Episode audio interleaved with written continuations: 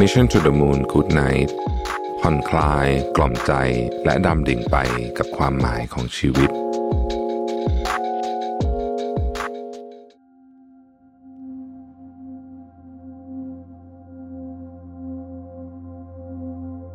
ยินดีต้อนรับเข้าสู่ Mission to the Moon Good Night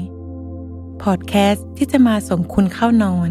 กับเรื่องราวการค้นหาความหมายของชีวิต ในเชิงปรัชญา และแนวคิดในแง่มุมต่างๆ ผ่านการออกแบบเสียงที่จะช่วยกล่อมให้คุณรู้สึกผ่อนคลาย และทิ้งเรื่องวาวุ่นใจก่อนนอนในคืนนี้ ตามชื่อซีรีส์ Good Night ค่ะ ก่อนอื่นเราอยากให้ทุกคนหลับตา นึกถึงร่างกายของเราที่ค่อยๆ จมลงไปในเตียงนุ่มๆ สัมผัสอากาศเย็นๆ ที่เข้ามาประทาร่างกาย ทำตัวให้สบาย ค่อยๆผ่อนคลายร่างกายทีละส่วน ตั้งแต่หัวจรดปลายเท้า สูดหายใจเข้าลึกๆ และบอกกับตัวเองว่า วันนี้ได้จบลงแล้ว เราได้พยายามทำทุกอย่างให้ดีที่สุดแล้ว ขอให้ทุกคนวางอารมณ์แง่ลบเอาไว้ที่นอกประตู ความกังวลทั้งหลาย ความโศกเศร้า และความโมโหทั้งหมด ได้มาลายหายไปจนสิ้นตั้งแต่ดวงอาทิตย์ลับฟ้าไป ในคืนนี้เรามาเตรียมร่างกายและจิตใจให้พร้อมที่จะเข้านอนดีกว่าค่ะ คุณคุ้นเคยกับคำว่า อิจฉาตาร้อนมากแค่ไหน เชื่อเหลือเกินว่า ไม่มีใครไม่รู้จักคนขี้อิจฉา เพราะคนประเภทนี้มีอยู่มากมายมหาศาลในสังคมสุดอลเวงที่พวกเราอาศัยอยู่ ที่สำคัญการอิจฉาเป็นความรู้สึกที่พุ่งขึ้นมาเหนือสติสัมปชัญญะ ยากที่เหตุและผลในสมองของพวกเราจะห้ามมันไว้ได้ทัน ถ้ามนุษย์เราอิจฉากัน ธรรมดาคงไม่มีปัญหาอะไร แต่ถ้าเติมคำว่า ริษยาเข้าไปด้วยแล้วก็ ไม่แน่ เพราะความริษยาแฝงไปด้วยในยยะแห่งความโกรธ เกลียด และเครียดแค้นของมันอยู่ในที แต่ไม่ว่าคุณเคยอิจฉาริษยาหรือไม่ หรือแค่อิจฉาเล็กๆ น้อยๆ เป็นครั้งคราวก็อาจจะยังไม่มีอะไรน่าเป็นห่วง มันเป็นสัญญาณแสดงว่า คุณยังเป็นมนุษย์ปกติที่มีอารมณ์รัก โลภโกรธ หลง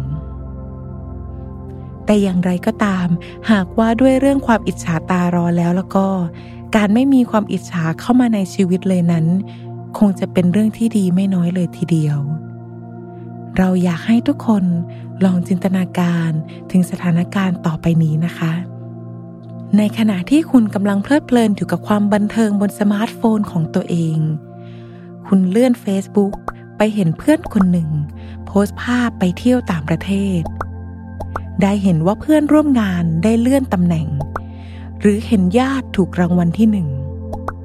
เราหลายคนคงรู้สึกปวดใจกับเหตุการณ์เหล่านี้ไม่มากก็น้อย เราคงรู้สึกเจ็บปวดบางอย่างขึ้นมาในใจ แม้จะเป็นเพียงห่วงสั้นๆ เวลาที่เห็นเพื่อนหรือคนใกล้ตัวโชคดีกว่าเรา หรือมีชีวิตความเป็นอยู่ที่สุขสบายกว่าเรา หรือแม้แต่เรื่องง่าย ๆ อย่างเช่น เวลาไปกินข้าวกับเพื่อน แล้วอาหารจานที่เพื่อนสั่งดูน่ากินกว่า หรืออร่อยกว่าจานที่เราสั่ง ก็อาจก่อให้เกิดความรู้สึกร้อนรนใจเบาๆขึ้นมาก็ได้ วันนี้เราอยากจะชวนทุกคนมาชำแหละ และทำความเข้าใจความรู้สึกปวดใจที่ว่านี้ ความเจ็บปวดซึ่งเรารู้จักมันในนามของความอิจฉาบอกเกิดระดับต้นตอของความรู้สึกความอิจฉา คือการเปรียบเทียบตัวเราเองกับคนอื่น ซึ่งมีลักษณะหรือมีอะไรบางอย่างที่ดีกว่าเรา สูงกว่าเรา หรือมีโอกาสมากกว่าเรา มีปัจจัยอย่างน้อยสองประการที่กำหนดระดับของความรุนแรงของความอิจฉา ประการที่หนึ่งคือ เราเปรียบเทียบตัวเราเองกับใคร ประการที่สอง เรากับคนเหล่านั้นมีความแตกต่างหรือช่องว่างระหว่างกันและกันมากน้อยเพียงใด ซึ่งถ้ายิ่งห่างมากหรือมีความแตกต่างกัน ความรู้สึกอิจฉาก็จะน้อยลง ยกตัวอย่างกรณีของการที่หัวหน้าของเราได้เลื่อนเงินเดือน ซึ่งหัวหน้าแตกต่างจากเราในเรื่องตำแหน่ง อาจจะไม่ทำให้เรารู้สึกเจ็บปวด เท่ากับการที่เพื่อนร่วมงานในตำแหน่งเดียวกันกับเราได้เลื่อนเงินเดือนมากกว่าเรา การเปรียบเทียบจึงเป็นเชื้อไฟสำคัญของความรู้สึกอิจฉา นักเขียนชื่อดังอย่างมาร์คทเวนเคยเขียนเตือนเกี่ยวกับการเปรียบเทียบไว้อย่างคมคายว่า การเปรียบเทียบคือความตายของความสุข นอกจากนี้ความรู้สึกอิจฉา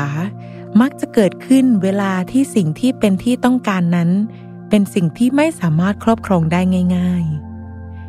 และเราจะยิ่งรู้สึกร้อนใจเป็นเท่าทวีคูณ หากสิ่งนั้นตกไปอยู่กับผู้ที่เราเห็นว่าไม่สมควรจะได้รับ หรือครอบครองสิ่งนั้น ยกตัวอย่างเช่น เพื่อนร่วมงานของเราได้รับเลือกให้ทำโปรเจกต์ที่คนทั้งแผนกต่างแย่งชิง และคนทั้งแผนกก็ทราบดีว่า เพื่อนร่วมงานคนที่ได้รับงานไปนั้นทำงานไม่เอาไหนเลย กล่าวคือเพื่อนร่วมงานผู้นั้น ได้รับสิ่งที่ยากจะได้มาครอบครอง แถมผู้นั้น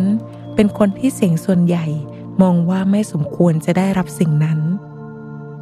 หรืออีกตัวอย่างหนึ่งก็คือ เราซื้อลอตเตอรี่มาทั้งชีวิต ยังไม่เคยถูกรางวัลเกินหลักพันเลย แต่เพื่อนสนิทของเราซื้อครั้งแรก กลับถูกรางวัลที่หนึ่งสิบสองใบ เมื่อเพื่อนรักของเราถูกหวย ซึ่งเป็นเรื่องที่ดีสำหรับชีวิตเพื่อน เราควรใจยินดีกับเพื่อนไม่ใช่หรือ ความเป็นจริงอาจไม่เป็นเช่นนั้นเสมอไป เมื่อความอิจฉาจู่โจมรวดเร็ว ยากต้านทานได้ แม้แต่กับเพื่อนรัก หรือคนสนิทของเราที่ได้ดิบได้ดี รู้สึกตัวอีกที เราก็อิจฉาความโชคดีของเพื่อนไปแล้วไม่มากก็น้อยคนเราสามารถรู้สึกเสียใจในเรื่องดีๆ ของคนอื่นได้ นี่เป็นนิยามความอิจฉา ของนักบุญทอมัสอควายนัส นักบวชและนักปรัชญายุคกลาง โดยเขายังเตือนเราไว้อีกด้วยว่า ความอิจฉาหากลุกลามรุนแรง ก็อาจนำไปสู่ความริษยา ซึ่งบันดาลให้เราทำร้ายคนอื่น ในอีกหกศตวรรษต่อมา นักปรัชญาชาวเยอรมัน อาร์เธอร์ โชเปนฮาวเวอร์ ก็กล่าวไว้ในทำนองเดียวกันว่า คนเราจะรู้สึกถึงความไม่สมบูรณ์ หรือข้อบกพร่องของตัวเองอย่างทุกข์ระทมใจมากยิ่งขึ้น เมื่อได้มองเห็นความสุข และสิ่งที่ผู้อื่นมีในครอบครอง โลกปัจจุบันดูเหมือนจะตอกย้ำสิ่งที่โชเปนฮาวเวอร์กล่าวไว้ได้เป็นอย่างดี ด้วยการเกิดขึ้นและความแพร่หลายของโซเชียลมีเดียเพราะปรากฏการณ์แห่งโซเชียลมีเดียนั้น ได้ขยายขอบเขตความรับรู้ของเรา ในแบบที่ยากจะจินตนาการได้ มันทำให้เรามองเห็นความสุขของผู้อื่น และสิ่งที่พวกเขามีได้ง่ายและบ่อยขึ้น ซึ่งนำไปสู่การเปรียบเทียบตัวเรากับพวกเขา ความรู้สึกบกพร่องในตัวเอง และลงเอยที่ความรู้สึกอิจฉา คงไม่เป็นการกล่าวเกินจริงว่า โซเชียลมีเดียทำให้เราอิจฉา ในเรื่องที่คนที่มีชีวิตอยู่ในสมัยก่อนที่จะมีโซเชียลมีเดียไม่เคยอิจฉา เพราะพวกเขาไม่มีโอกาสให้รู้สึกอิจฉานั่นเองโซเชียลมีเดียเป็นเหมือนสถานอนุบาลความอิจฉาระดับพรีเมียม ที่เราสามารถพกพาไปไหนมาไหนด้วยได้ตลอดเวลา เราจึงพร้อมที่จะอิจฉาได้ทุกครั้งที่เราเปิดใช้แอปพลิเคชันเหล่านั้น อย่างที่ได้กล่าวไปแล้วว่า ช่องว่างระหว่างเรากับคนที่เราเปรียบเทียบตัวเราเองด้วยนั้น เป็นปัจจัยสำคัญในการกำหนดความรุนแรงของความอิจฉาโซเชียลมีเดียเปิดโอกาสให้เราเปรียบเทียบกับคนใกล้ตัว ที่มีช่องว่างระหว่างกันไม่มาก สิ่งนี้เองที่ทำให้โซเชียลมีเดียจุดเพลิงความอิจฉาได้อย่างทรงพลังยิ่ง มันเปิดโอกาสให้เราสอดส่องความเป็นไปในชีวิตของผู้อื่น อยู่ตลอดเวลาได้อย่างง่ายดาย เพียงนิ้วสัมผัส และเมื่อเราเห็นผู้อื่นมีชีวิตที่สุขสบายกว่าเรา มีประสบการณ์ชีวิตที่แปลกใหม่ และน่าตื่นเต้นกว่าเรา เป็นชนวนเหตุให้เรารู้สึกร้อนรนใจ และพยายามทำสิ่งเหล่านั้นบ้าง เพื่อมาโพสต์ มาบอกเล่า จะได้ไม่น้อยหน้าเพื่อนในโลกออนไลน์ ด้วยเหตุนี้ การเลิก หรือลดปริมาณการใช้โซเชียลมีเดียช่วยลดความอิจฉาได้ นี่เป็นตรกกะที่เรียบง่าย และตรงไปตรงมา ความแตกต่างหรือช่องว่างที่มองเห็นได้ระหว่างเรากับผู้อื่นเปเป็นเหตุให้เรารู้สึกบกพร่องหรือน้อยหน้า หากเราเลิกหรือลดการใช้โซเชียลมีเดียเราก็มองไม่เห็นเรื่องราวในชีวิตของผู้อื่น เมื่อไม่เห็นก็ไม่เกิดการเปรียบเทียบ และเมื่อไม่เกิดการเปรียบเทียบ ก็ย่อมไม่เกิดความอิจฉา เราขออำลาทุกคนในค่ำคืนนี้ ไปด้วยความรู้สึกที่เกี่ยวข้องกับความอิจฉา มันเป็นความรู้สึกมุมกลับของความอิจฉา โดยหากความอิจฉาเป็นความรู้สึกไม่พอใจที่เกิดขึ้น เมื่อเราได้เห็นความสำเร็จของผู้อื่นที่เราไม่ชอบ หรือเห็นว่าเป็นคู่แข่งของเรา การได้เห็นความล้มเหลวของพวกเขา อาจนำมาซึ่งความรู้สึกพึงพอใจได้ ในภาษาเยอรมันมีคำศัพท์ที่หมายถึงความอิ่มเอมใจ อันเนื่องมาจากการได้เห็นผู้อื่นอาภัพอับโชคหรือล้มเหลวว่าเชอร์เดนฟรอยเดอร์ซึ่งเกิดจากการนำคำสองคำมาควบรวมกัน กล่าวคือ ความเสียหายและความสุข พวกเราหลายคนหัวเราะมีความสุข จากการชมคลิปตลกที่ตัวละครในนั้นได้รับบาดเจ็บ หรือประสบอุบัติเหตุเล็กๆ น้อยๆ เหมือนดังที่ชาลีแชปลินนักแสดงตลกในตำนานของโลกเข้าใจ และหากินกับชาเดนฟรอยเดอร์ จนโด่งดังระดับอมตะรายการที่กลั่นแกล้งผู้คนเพื่อเรียกร้องเสียงหัวเราะอย่าง Candid Camera ก็สร้างความบันเทิงจนเป็นที่นิยมทั่วโลกอยู่เป็นเวลานาน ในทำนองเดียวกัน เราอาจรู้สึกอิ่มใจเบาๆ ที่ได้เห็นเพื่อนในโลกโซเชียลประสบกับความทุกข์เล็กน้อย หรือประสบเรื่องร้ายๆเป็นครั้งคราวก็ได้ ชาเดินฟรอยเดอร์ ดูเหมือนจะชั่วร้ายกว่าความรู้สึกอิจฉา จนโชเปนฮาวเวอร์เคยกล่าวไว้ว่า ความรู้สึกอภิรมในความอาภัพอับโชคของผู้อื่นนั้น เป็นลักษณะของปีศาจอย่างไรก็ตาม ความรู้สึกนี้อาจเป็นเพียงความรู้สึกสามัญธรรมดา อีกความรู้สึกหนึ่งของมนุษย์ทั่วไป ไม่ใช่ความชั่วร้ายของพูดผีหรือปีศาจตนใด จิตวิทยาวิวัฒนาการ ซึ่งเชื่อว่าลักษณะการแห่งระบบการนึกคิดของมนุษย์ การทำงานของสมอง ถูกวิวัฒนาการด้วยการคัดสรรทางธรรมชาติ ก่อร่างสร้างรูปขึ้นมาเพื่อความอยู่รอด หลักการดังกล่าว อธิบายความรู้สึกสุขใจ จากความเดือดร้อนของผู้อื่นไว้ว่า ในอดีตนั้น โลกที่ทรัพยากรมีอยู่อย่างจำกัด และต้องมีการต่อสู้แย่งชิงทรัพยากรกันอย่างต่อเนื่องเพื่อความอยู่รอด โดยผู้ที่แข็งแกร่งกว่า หรืออยู่สูงกว่าในกลุ่ม มักจะครอบครองทรัพยากรได้มากกว่า สิ่งนี้หมายความว่า เราที่มีสถานะทางสังคมต่ำกว่า หรือแข็งแกร่งไม่เท่า มีโอกาสเข้าถึง และครอบครองทรัพยากรได้น้อยกว่าซึ่งด้วยเหตุนี้เอง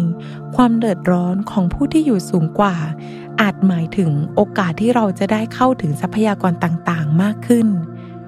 ความสุขบนความทุกข์ของผู้อื่น จึงถูกการคัดสรรทางธรรมชาติคัดเลือกเอาไว้ ก่อนจะจากกันไปในคืนนี้ เราเชื่อว่าการสำรวจธรรมชาติของทั้งความรู้สึกถูกใจ เพราะความสำเร็จของผู้อื่น หรือความอิจฉา และความรู้สึกอิ่มใจ เพราะความล้มเหลวของผู้อื่น หรือชาเดนฟรอยเดอร์คือการสำรวจลึกลงไปในก้นบึ้งของหัวใจอย่างถี่ถ้วน และการวิเคราะห์องค์ประกอบ และสาเหตุอันเป็นต้นตอของทั้งสองความรู้สึกนี้